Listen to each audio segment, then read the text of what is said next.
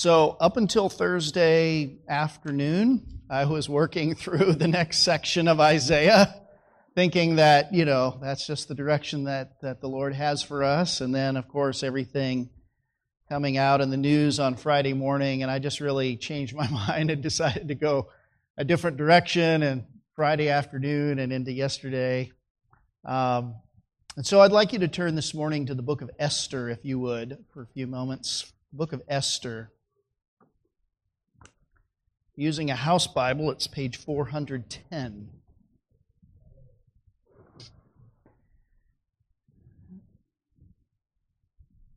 It seems a very strange setting for a story of God's grace.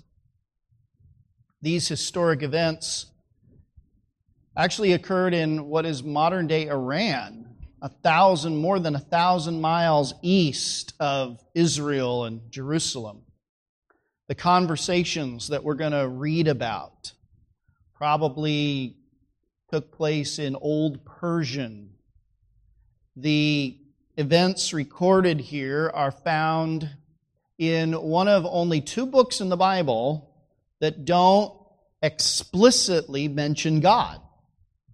And so, as I say, it might seem a strange place to see a story of God's grace, but in the end, there is a great feast and celebration of thanksgiving for God's gracious preservation of life. And so my mind came to the book of Esther.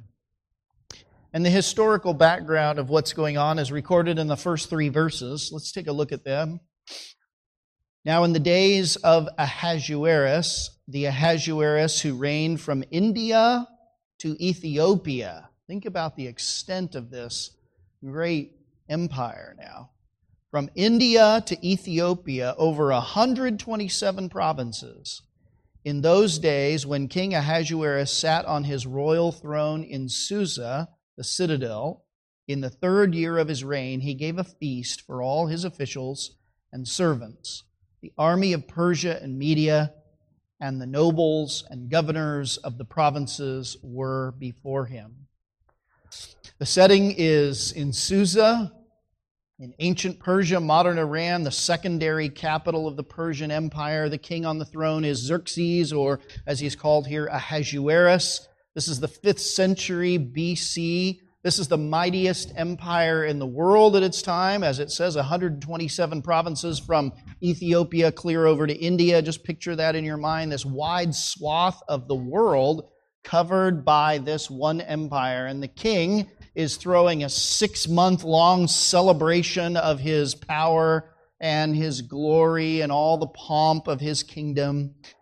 And in the middle of that, we get the beginnings of this irony that really runs throughout this entire story. And I, I just had a great time kind of re- rereading this book this week and thinking about all of the details we, we don't even have time for but uh, it would reward your reading carefully sometime just to see the, the uh, amazing grace and providence of God. But we do find the beginnings of the irony coming out in verses 10 and 11. If you drop down there, we're just going to kind of skim through the book here this morning.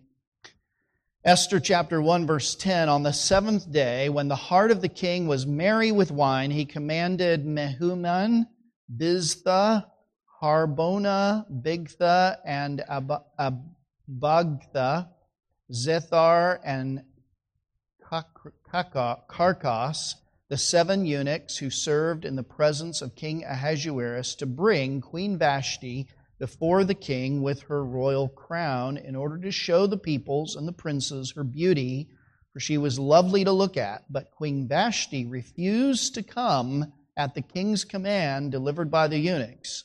At this, the king became enraged, and his anger burned within him.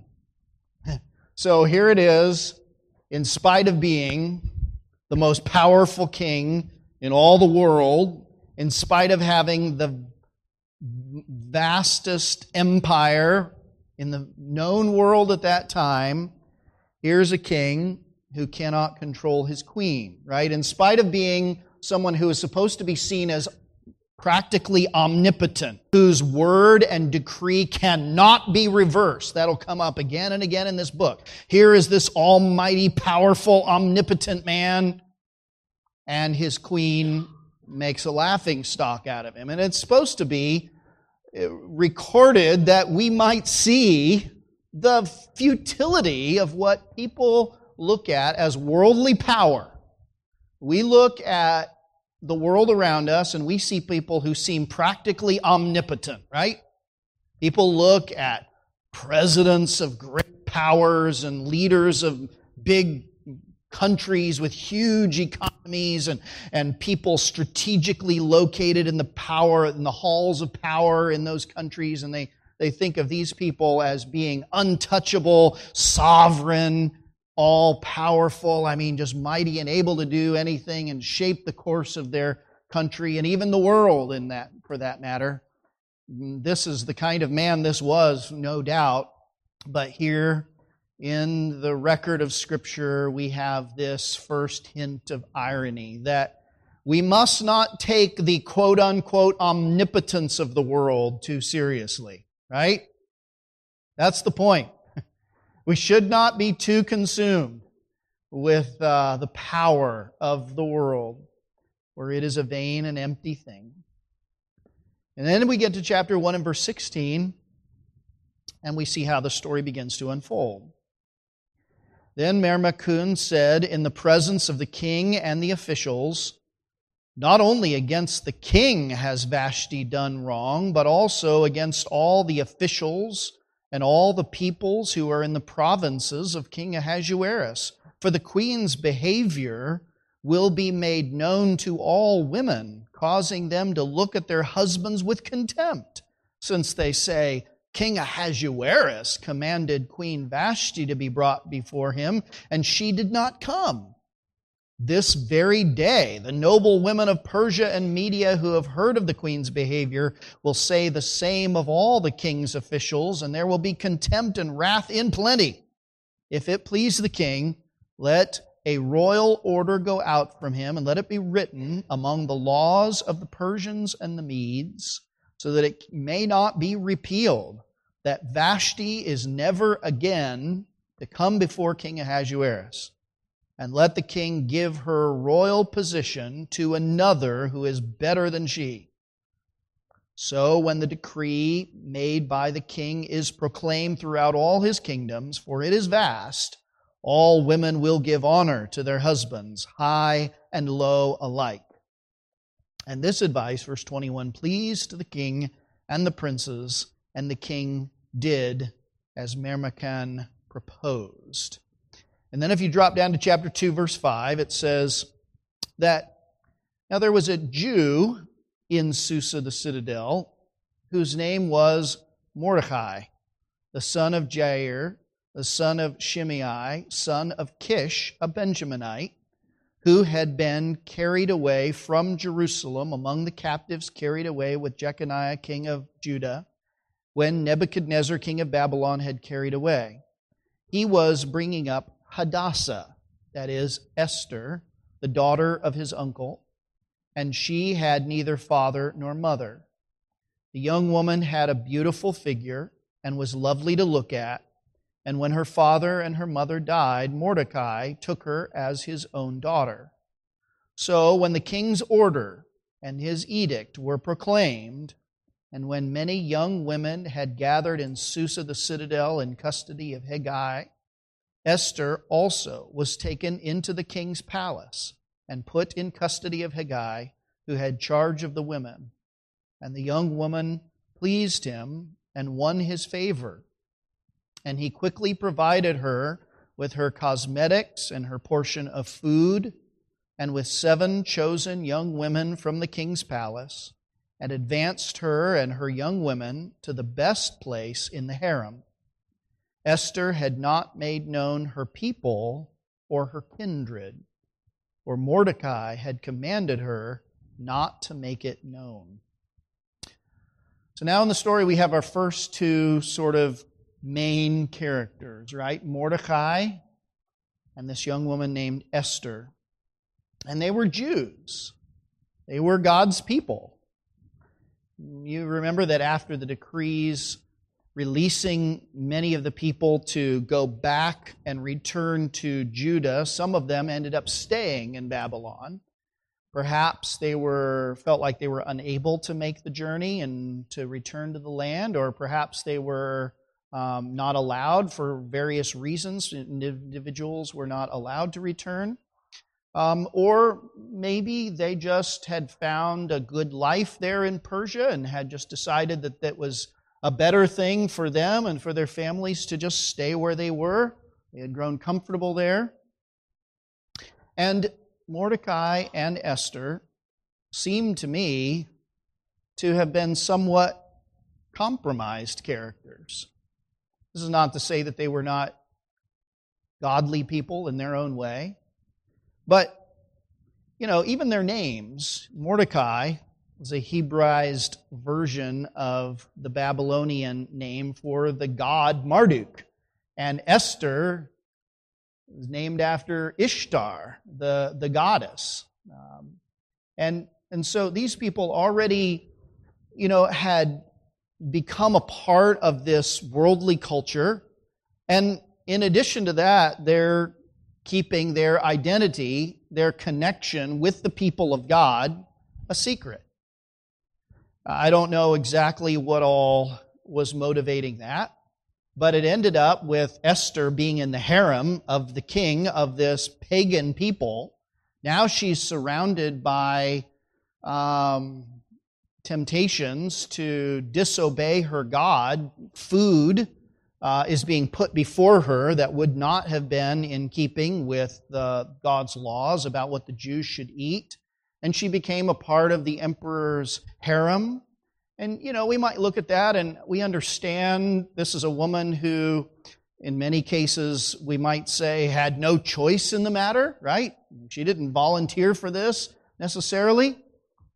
But at the same time, you remember Daniel and his three friends who were in a similar situation, who took a clear stand on what God had commanded them to do. It's, I think it's true that there's always a choice, right? It might be a very, very difficult choice, but we always have a choice. And here is a woman and a man who, while godly and while in many cases heroic in, in their own way, were nevertheless um, I think, really kind of compromised people at this point. I think more than likely a gradual, imperceptible shift had happened in their adjustment to the pagan culture around them. And, you know, that's not too hard to imagine. Even David, a man after God's own heart, was a man who amassed to himself a harem. And so we can understand, I think, all of us, the pressure to sort of privatize our faith, right? And like keep it uh, in our hearts, but outwardly really just become conforming to the culture around us. And of course, God's greatness is on display here because He uses, He sovereignly uses even imperfect people to accomplish His providential purposes. And that's exactly what he does, what he did all those years ago. Another key element of this account is set up for us in this second chapter in verse 21 and following.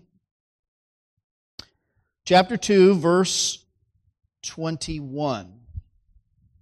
In those days, as Mordecai was sitting at the king's gate, Bigthan and Teresh, two of the king's eunuchs who guarded the threshold, became angry and sought to lay hands on King Ahasuerus. So there's an attempted coup. And verse 22 And this came to the knowledge of Mordecai, and he told it to Queen Esther, and Esther told the king in the name of Mordecai.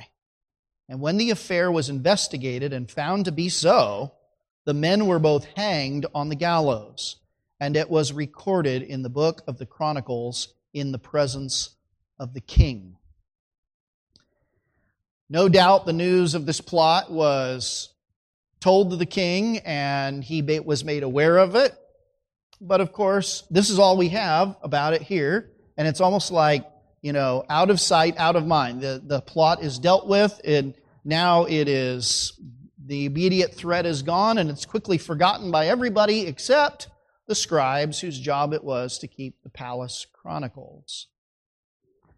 And you know, in a book like Esther, where God is not mentioned by name, someone might say, well, why is this in the Bible?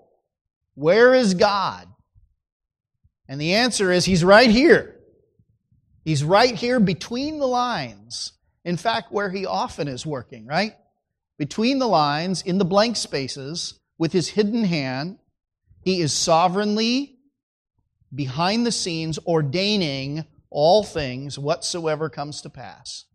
And this is exactly what he's doing here. His providence, his seeing and planning ahead is being, is being manifest, even though we don't yet understand its significance. And of course, in providence, timing is everything, right?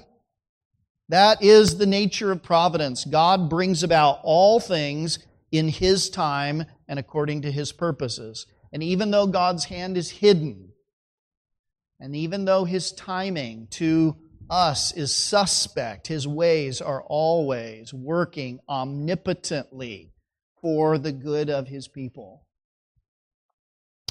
And so we get to chapter 3, and into the story comes the villain. And this is the part where everybody shakes their rattles and yells their boos, because now we have introduced into the story a new character. Chapter 3, verse 1 After these things, King Ahasuerus promoted Haman the Agagite, the son of Hammedatha, and advanced him and set his throne above all the officials who were with him. And all the king's servants who were at the king's gate bowed down and paid homage to Haman, for the king had so commanded concerning him. But Mordecai did not bow down or pay homage. Then the king's servants who were at the king's gate said to Mordecai, Why do you transgress the king's command? So here is the first interaction between Mordecai and this man by the name of Haman. And he's called here in this passage an what? An Agagite. There are no less than five references to the Agagite in the book of Esther. The Agagite is significant because he is connected to the Amalekites.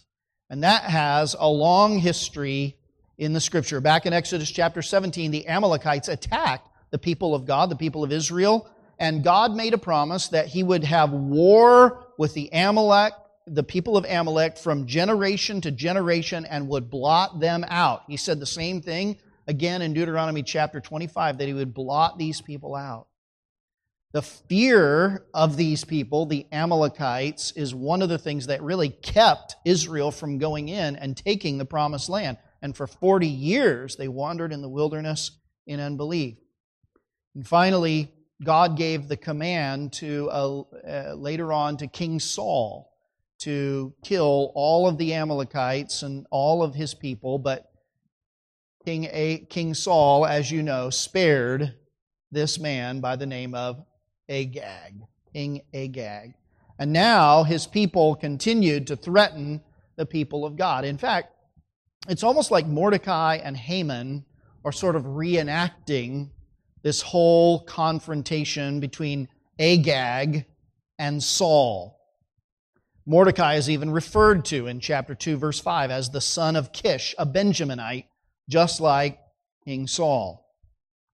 And this enmity, this enmity between Mordecai and Haman, was really just the latest expression in the enmity between the seed of the serpent and the seed of the woman. That was expressed way back in Genesis chapter 3. And ultimately, of course, this is about the Satan and the Christ. But the serpent's animosity extends to all human beings that are made in the image of God. As the scripture says, he comes to steal and kill and destroy. And he is especially, of course, concerned to destroy those human beings that are being remade in the image of God in Christ. So the first man failed to crush the serpent, and now the serpent will always be biting at his heel. And just like that, Saul failed to kill Agag, and now the Agagite will pursue this son of Kish, and in fact, all of the people of Israel to death. And so we read in chapter 3, verse 5, that when Haman, verse 5, that when Haman saw that Mordecai did not bow down or pay homage to him, Haman was filled with fury but he disdained to lay his hands on Mordecai alone. And so, as they had made known to him the people of Mordecai, Haman sought to destroy all the Jews, the people of Mordecai, throughout the whole kingdom of Ahasuerus. And if you skip down to verse 13, still in chapter 3, verse 13, he speaks with the king and he gets authorization to send out letters that were sent by couriers to all of the king's provinces with instruction to destroy, to kill, and to annihilate all Jews, young and old, women and children, in one day, the 13th day of the 12th month, which is the month of Adar, and to plunder their goods. And of course, the idea was that this would come into the king's treasury and verse 14, and a copy of the document was to be issued as a decree in every province by proclamation to all the peoples to be ready for that day. The couriers went out hurriedly by order of the king, and the decree was issued in Susa the citadel. And the king and Haman sat down to drink, but the city of Susa was thrown into confusion. This would have been a massive massacre indeed. To think of all of those Jews helpless before their murderers. But as sad as it is to think about that, it perhaps pales in comparison with the millions of unborn lives that have been taken since Roe became, as it were, the law of the land back in 1973. Somebody already mentioned this morning, I think 62, 63 million, by most counts, 62 million unborn babies killed in the last 50 years in the United States alone. That's far more than all of the people killed in all of the wars that America's ever fought in combined. Far more. That's two unborn babies for every single living Texan today. The weakest and most helpless human beings imaginable have been set upon by selfish and ungodly men and women the weakest who cannot even raise their voices in protest for themselves, have found their lives being snuffed out. I'm talking about individual human beings with their own DNA and their own heartbeat. Some of them even ripped from limb from limb alive. Forgive me. Some of them burned alive in their mother's uterus and I mean burned. I've met a survivor of such a saline abortion, born with a little two pound body, um, scarred from the burning in her mother's womb, escaped by a thread that one place in all the world she should have been safest and by the way, do you think she's pro choice? by no means. Whatever happened to her rights? What a horror Satan has unleashed upon the image of God. He comes to kill and to destroy. And so the plot was set slaughter this whole people. And that brings us to chapter 4, verse number 1.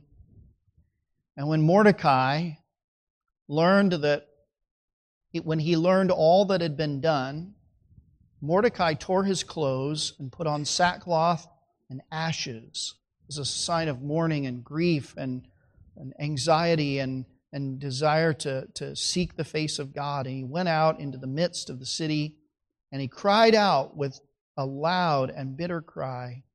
And he went up to the entrance of the king's gate, for no one was allowed to enter the king's gate clothed in sackcloth. And in every province, wherever the king's command and his decree reached, there was great mourning among the Jews. So Mordecai is in grief. All of the people of God, all across the land of Persia, are all in mourning, in grief, with fasting and weeping and lamenting, and many of them lay in sackcloth and ashes. And so here Mordecai comes to the gate. In verse 4, when Esther's young women and her eunuchs came and told her, the queen was deeply distressed, and she sent garments to clothe Mordecai so that he might take off his sackcloth. But he would not accept them. Then Esther called for Hathach, one of the king's eunuchs who had been appointed to attend her, and he and she ordered him to go to Mordecai and learn what this was and why it was. And Hathach went out to Mordecai in the open square of the city to in front of the king's gate. And Mordecai told him all that had happened to him and the exact sum of money that Haman had promised to pay into the king's treasury for the destruction of the Jews. Mordecai also gave them a copy of the written decree issued in Susa for their destruction, that he might show it to Esther and explain it to her and command her to go to the king and beg his favor and plead with him on behalf of her people. And Hathach went and told Esther what Mordecai had said.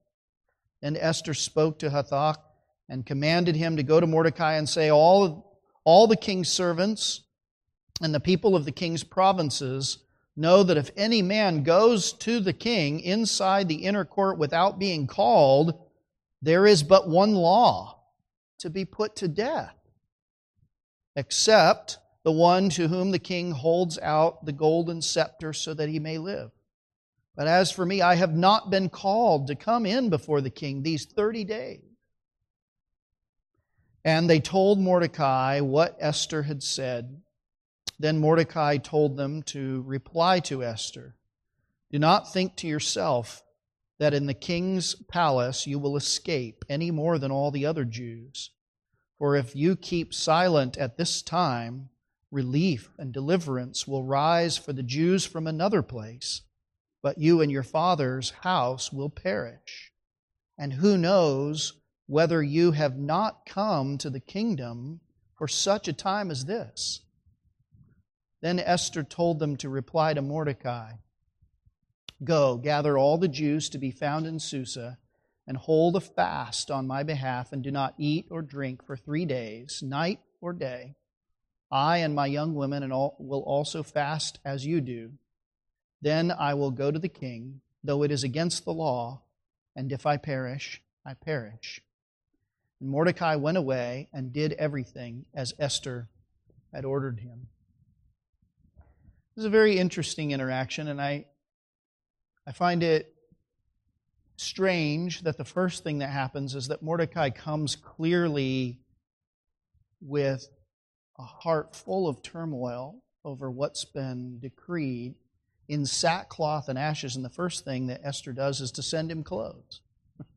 As if, you know, the main concern is to just sort of stop an embarrassing relative from making an exhibition, you know.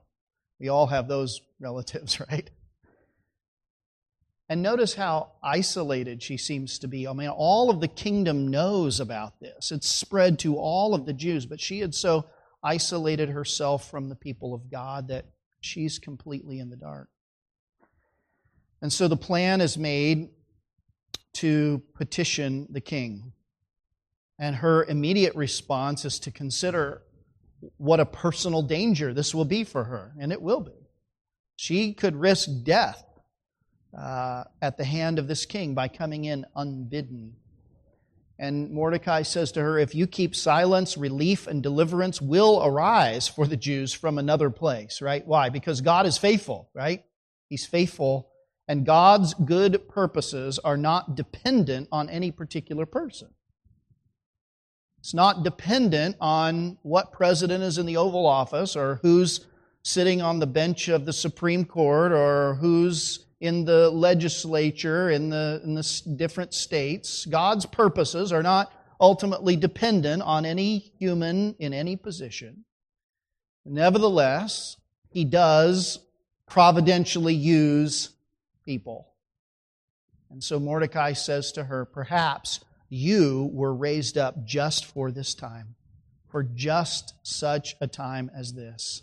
In the hidden providence of God, who raises up kings and queens and presidents and senators and justices, who raises up individuals and organizations, many of them flawed, just like Mordecai and Esther, but he raises them up for such a time as this. God uses people. He does. And he uses prayer. He uses the fasting and the prayer of his people all across that country, his people were on their knees crying out to God to be merciful and gracious to them.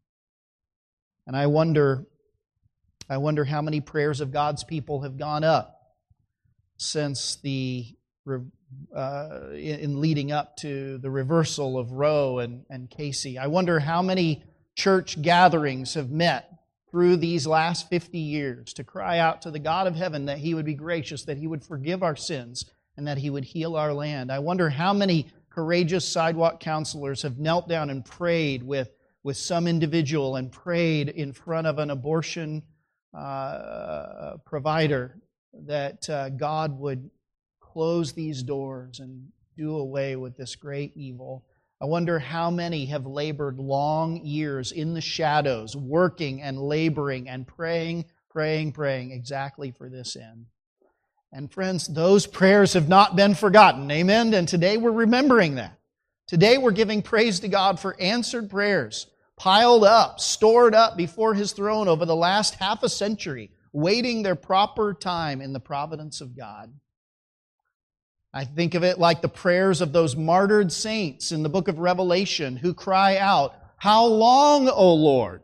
How long before you judge and avenge our blood? And the answer comes back to them wait a little longer, persevere. It's in the timing of God until finally, in the moment that the angel stands up and he swears by him who lives forever and ever that, that, that there will be no more delay and God's judgment falls and his hand is made known. This is what happened finally after the prayers of these people for all of this time. And this is what's happening in our land. And what a joy it is. What a sweet and blessed thing it is to see God answer the prayers that have been stored up for 50 years. Many of you um, know the, the rest of this story. I'll just kind of skim and run to the end here. Esther did go in before the king, and in the providence of God, he received her. Haman went home plotting Mordecai's demise. And that night, the king just happened not to be able to sleep. You remember this? And so he called for a little light reading from the Palace Chronicles. Nothing like a little light reading to put you to sleep and listening to the uh, chronicler drone on. But in the middle of that, the chronicler just happened to read that particular section where Mordecai's unrecognized deed from back in chapter 2 was recounted. And so the next day, the king comes into the court, and Haman just happened to be the only advisor to be in the court so early that day. And so the king instructs Mordecai to receive honors, ironically, by the hand of Haman himself. And so the Lord turns everything upside down. And, and that, that really is what's going to happen in the end, isn't it? The Lord turns everything upside down. In fact, He turns everything right side up again. All the world that's been upside down becomes right side up. And so the next day, when Esther finally reveals Haman's plot to the king, Haman ends up getting hung on the very gallows that he built for Mordecai. And Mordecai is given Haman's own position of honor and power. And this is the way history goes because in the long run, God will see all things set right again. The weak will confound the mighty, the foolish will instruct the wise, the poor will be enriched, the downtrodden will rule, and those who lose their lives for Christ's sake will find them, and those who seek their own lives will end up losing them. And though the wrong seems off so strong, God is the ruler yet. Amen. Jesus, who died, will be satisfied, and earth and heaven be one. And sometimes the Lord gives a little glimpse of that. Well, King Ahasuerus gave the order that the Jews should be able to defend themselves on that great day of slaughter that had been planned. And by the grace of God, they defeated their enemies, and God gave them as the book says, rest and peace on that day. And with the overturning of Roe and Casey this past week, states are free to pass legislation restricting and eliminating abortion in their states. And praise God, nearly half of the states have done just that including Texas, where almost all abortions will be outlawed from the moment of fertilization. Praise the Lord. Here's the final chapter. Let's just skip to the end.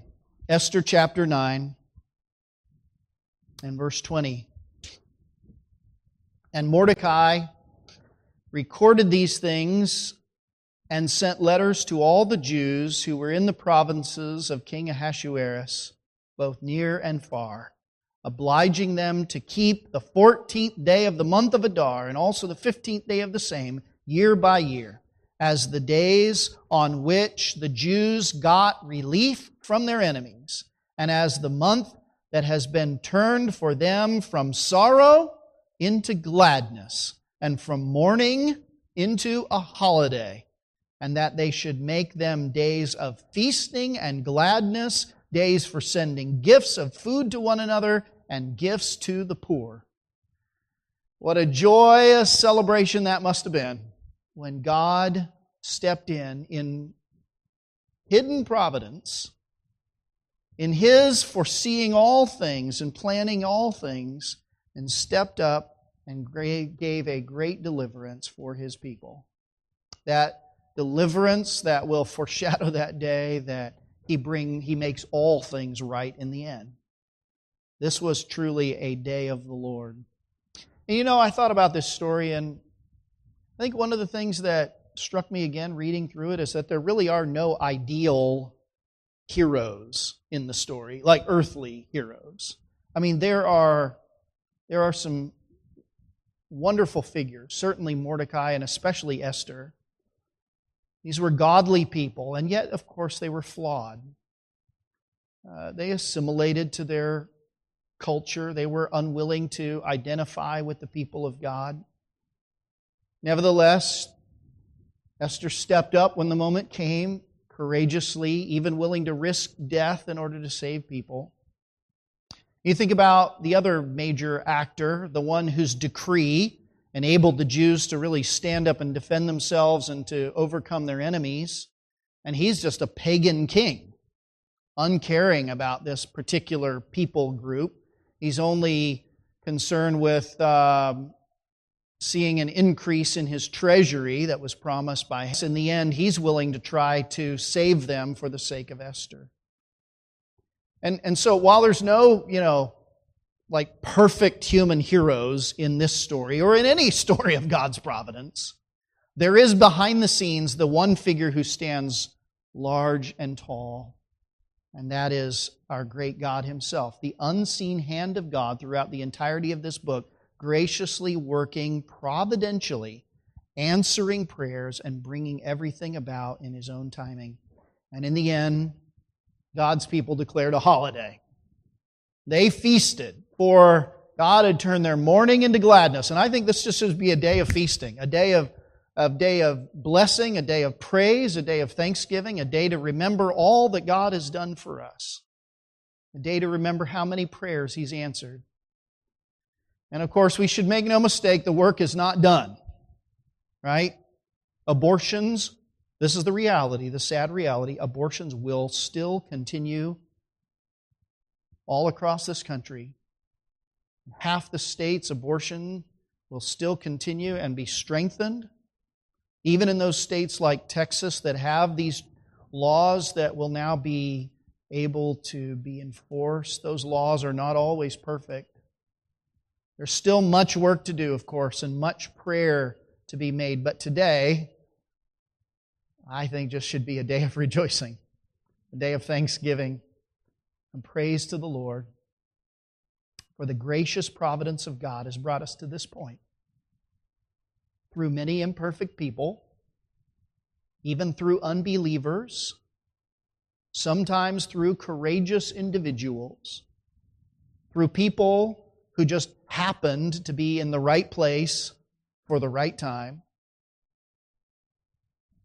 and always by the prayers and intercessions of God's people. Today is a day of rejoicing for the kind providence of a gracious God. Amen.